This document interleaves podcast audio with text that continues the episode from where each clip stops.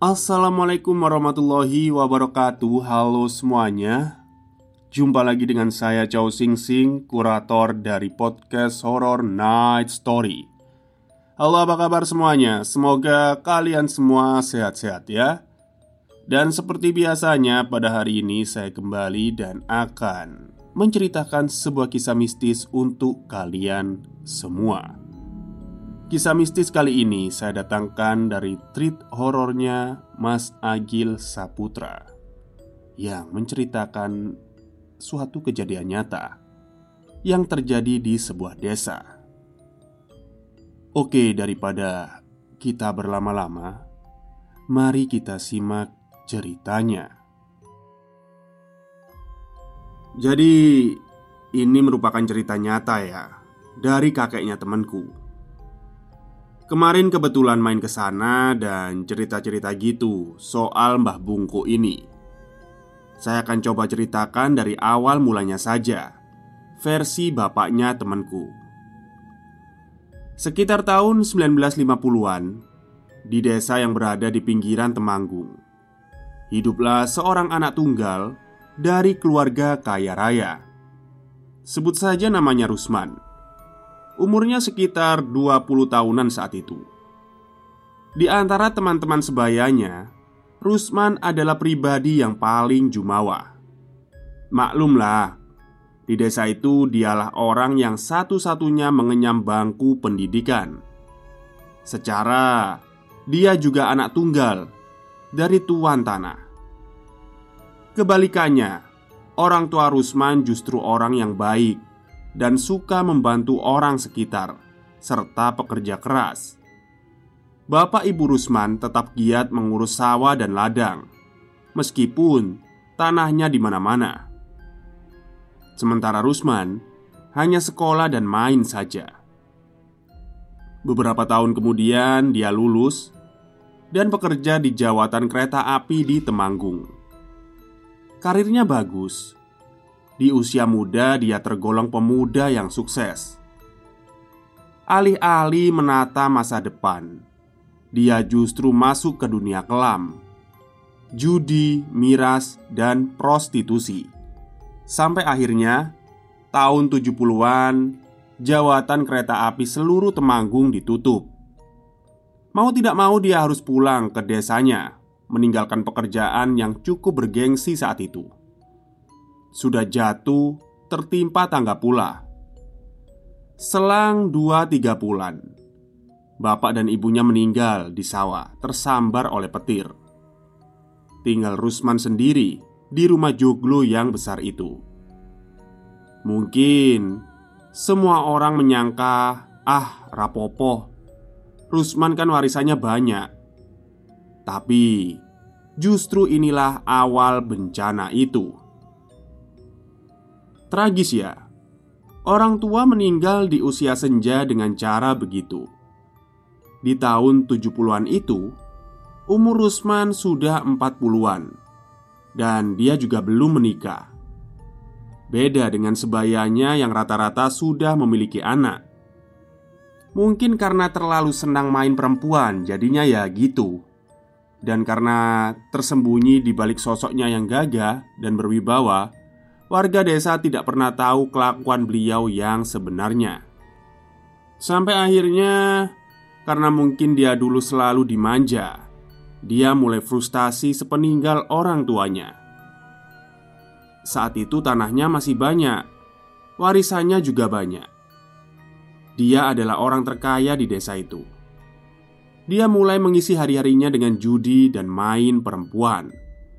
Sampai akhirnya tanahnya mulai terjual satu persatu dan habis. Tahun-tahun berlalu. Di usia senjanya dia hidup sendiri, tanpa istri di gubuk kecil pemberian warga desa. Tak ada lagi harta yang melimpah. Dia hidup makan pun dari belas kasihan warga desa.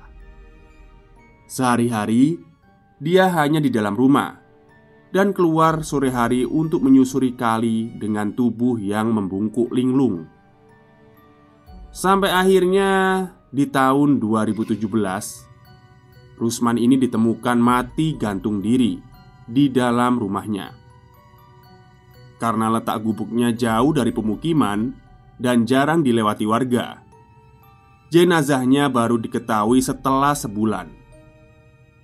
Warga desa mulai bertanya-tanya, kenapa Mbah Bongko atau Rusman ini kok sudah sebulan tidak terlihat atau jalan-jalan lah. Ternyata setelah dicek, beliau sudah mengakhiri hidupnya di dalam gubuk. Dan dari sinilah kejadian-kejadian janggal dimulai. Setelah penemuan jasad Mbah Bongko itu, malam itu juga jenazah dikebumikan. Tidak ada yang aneh dari semua prosesi pemakaman. Semuanya berjalan sewajarnya. Tiga hari, tujuh hari, empat puluh hari. Desa aman-aman saja. Walau penduduk sangat ketakutan dengan kejadian itu, tapi tidak pernah ada kejadian aneh. Setelah empat puluh hari, di acara kerja bakti minggu pagi, warga memutuskan untuk membongkar gubuk Mbah Bongko untuk dialih fungsikan. Entah mungkin kebetulan, setelah gubuk itu dibongkar, muncullah hal-hal aneh di desa itu. Setiap malam ada suara langkah kaki, mirip suara langkah kaki Mbah Bongko. Srek, srek, srek. Dan ketukan pintu di hampir rumah warga. Serta ada suara khas batuknya Mbah Bongko waktu itu. Seluruh desa sangat ketakutan. Dan atas saran dari sesepuh desa, akhirnya warga mencoba membangun kembali gubuk itu. Saat proses pembangunan kembali gubuk itu, ada kejadian, entah kebetulan atau tidak, ada satu warga yang jarinya terpotong saat membelah bambu. Sebut saja namanya Pak Pras.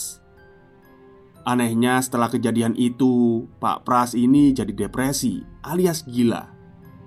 Entah itu kutukan atau kebetulan ya. Sekarang orangnya masih hidup dan jadi agak linglung. Jadi karena Pak Pras ini, saya dapat cerita dari temen kakek saya tentang Mbah Bongko. Waktu main ke rumah temen itu, Pak Pras ini lewat depan rumah. Terus saya tanya ke kakek temanku yang kebetulan duduk di sampingku, "Tiang meniko kenging nopo to mbah? Atau orang itu kenapa sih mbah?" Kakek temanku mulai cerita akhirnya. Yah, itulah ceritanya pokoknya. Singkat cerita, akhirnya gubuk selesai dibangun. Kalau orang Jawa bilang omah gedek, tapi ternyata nggak ngaruh. Teror dan suara-suara itu masih berlanjut sampai sekarang. Terornya lebih seperti aktivitas Mbah Bongko di masa hidupnya. Dan cukup creepy sih menurut saya. Masih dalam lingkup Mbah Bongko. Kejadian ini di tahun dua ribu delapan belas akhir, sekitar pertengahan bulan Desember. Saya dengar langsung dari orang yang mengalaminya. Sebut saja namanya Mas Ranto, tiga puluh tahun. Adalah penduduk di desa itu. Singkat cerita, karena terjerat kasus kriminal, di tahun dua ribu lima belas Ranto harus menjalani hukuman penjara selama tiga tahun. Sampai akhirnya Ranto bebas di akhir bulan November dua ribu delapan belas. Setelah bebas tentu saja dia pulang ke desa. Ranto memilih untuk bekerja di ladang peninggalan orang tuanya. B T W Ranto ini belum menikah dan dia hidup dengan kakeknya. Kedua orang tuanya bekerja di Malaysia. Karena tiga tahun di penjara, otomatis Ranto ketinggalan informasi dong tentang apa yang terjadi pada desanya. Dan emang orangnya itu acuh sih, gak suka nanya-nanya dan ikut campur. Walaupun Ranto bisa dibilang uraan, tapi dia mudah iba terhadap keadaan orang lain. Terbukti, dia punya kedekatan emosional dengan Mbah Rusman atau Mbah Bongko ini. Tiga tahun yang lalu, sebelum rantau masuk B U I, dia sering sekali menyempatkan dirinya ke rumah Mbah Rusman, sekedar tegur sapa atau memberi makanan setiap dia pergi ke ladang. Kebetulan jalan terdekat menuju ladangnya melewati rumah Mbah Rusman.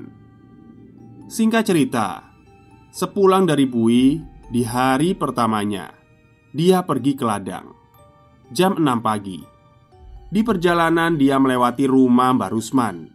Dia berhenti dong, karena dia tidak melihat ada yang berubah. Hanya saja pintunya tertutup. Ah, mungkin Mbah Rusman masih tidur, pikirnya waktu itu. Dia pun mengurungkan niatnya untuk mampir. Nanti saja ah, habis dari sawah, batinnya. Dia pun ke sawah melakukan aktivitasnya. Di jam sembilan pagi, dia terhenti karena perut mulai keroncongan. Dia pun berjalan pulang untuk sarapan. Ketika perjalanan pulang, dia melihat Mbah Bongko sedang duduk berjemur di kursi depan rumahnya. Karena lama gak bertemu, Ranto menyapa, "Eh, Mbah Rus, pripun kabare? Sehat toh?" katanya sambil dia berjalan mendekati. Seperti orang pikun pada umumnya, Mbah Rusman cuma mengerutkan dahi dan berkata, "Kowe sapa yo?" "Waduh, saya Ranto, Mbah," sembari dia memajukan tangannya untuk berjabat tangan. Ranto pun mengulangi kalimatnya sambil menjabat tangan. "Pripun Mbah kabare? Sehat toh?" Sosok itu menjawab, "Ya gini le, menerima kenyataan," kata Mbah Bongko. "Beneran sehat Mbah?" Ranto bertanya lagi. "Kok kayaknya tangannya dingin banget," kata Ranto. Sosok itu menjawab, "Wes gak popo," sambil melepaskan jabatan tangannya secara tiba-tiba. "Sampun sarapan toh Mbah?" "Sudah. Santai aja, duduk sini loh." "Waduh Mbah, mboten. Saya mau pulang dulu. Nanti tak kasih nasi mau ya Mbah?" "Yo, kono." Dengan nada tinggi, Ranto pun tersenyum karena sudah maklum dengan tabiat Mbah Rus. Ranto pun pulang dan sarapan. Setelahnya dibawalah beberapa ketela rebus, nasi, sayur, kopi, dan gula untuk diberikan ke Mbah Rusman, pikirnya. Ranto berangkat lagi ke ladang sembari membawa bekal yang sudah dikemas tadi, bekal untuk Mbah Rusman. Sesampainya di rumah Mbah Rus, Ranto sedikit heran. Pasalnya rumah Mbah Rus tampak sepi dan pintunya terkunci. Akhirnya makanan itu ia letakkan saja di depan pintu gubuk Mbah Rusman, dan ia pun berjalan ke ladang untuk melanjutkan pekerjaannya. Hari sudah mulai siang. Azan zuhur terdengar.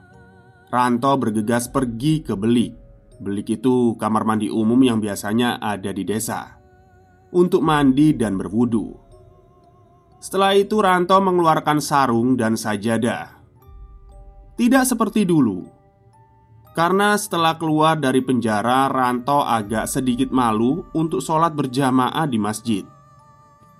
Ranto pun memilih untuk sholat di gubuk semi permanen yang ada di dekat ladangnya. Dia mencoba sholat dengan khusyuk. Sampai akhirnya di rokaat ketiga dia merasa ada seseorang di belakangnya. Dia pun mencoba menyelesaikan sholatnya terlebih dahulu. Setelah selesai, benar saja, ternyata Mbah Rus sedang duduk membelakanginya. "Walah Mbah, Mbah, tak kira siapa. Udah lama toh Mbah?" "Iyo. Suwun yonang, panganane." "Halah Mbah, santai mawon.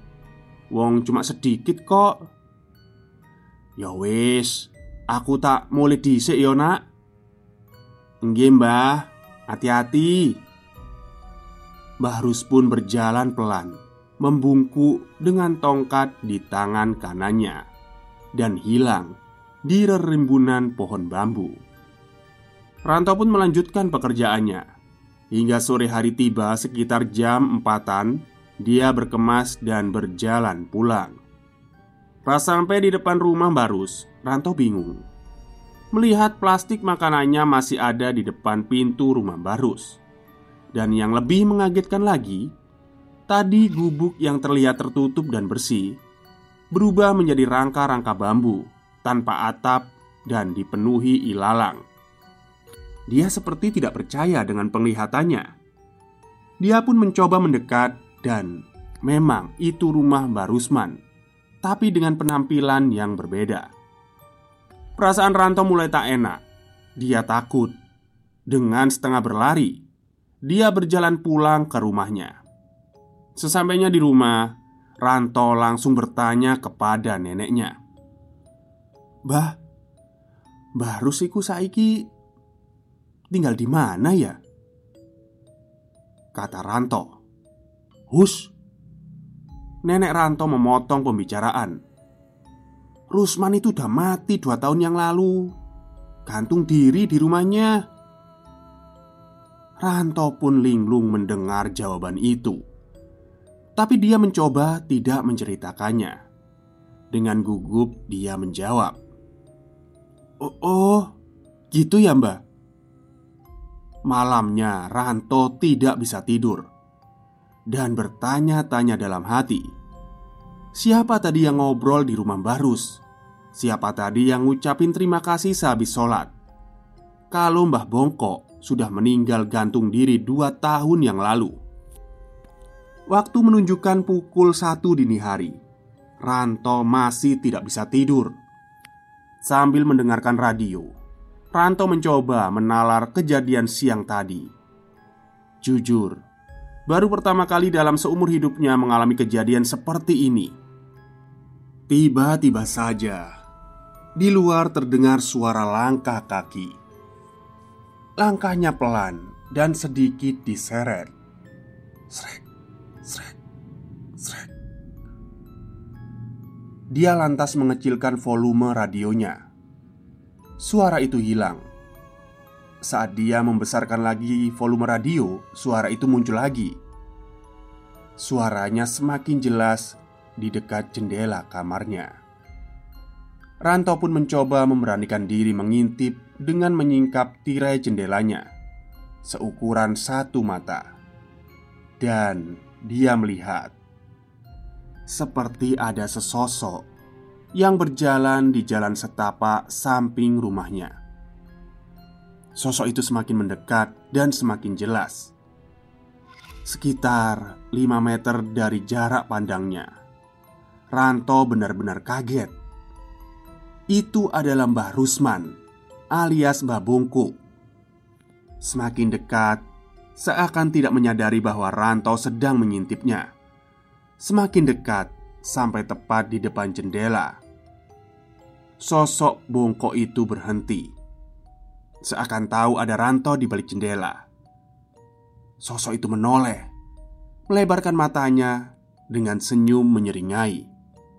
Rantau terhentak ke lantai dan pingsan.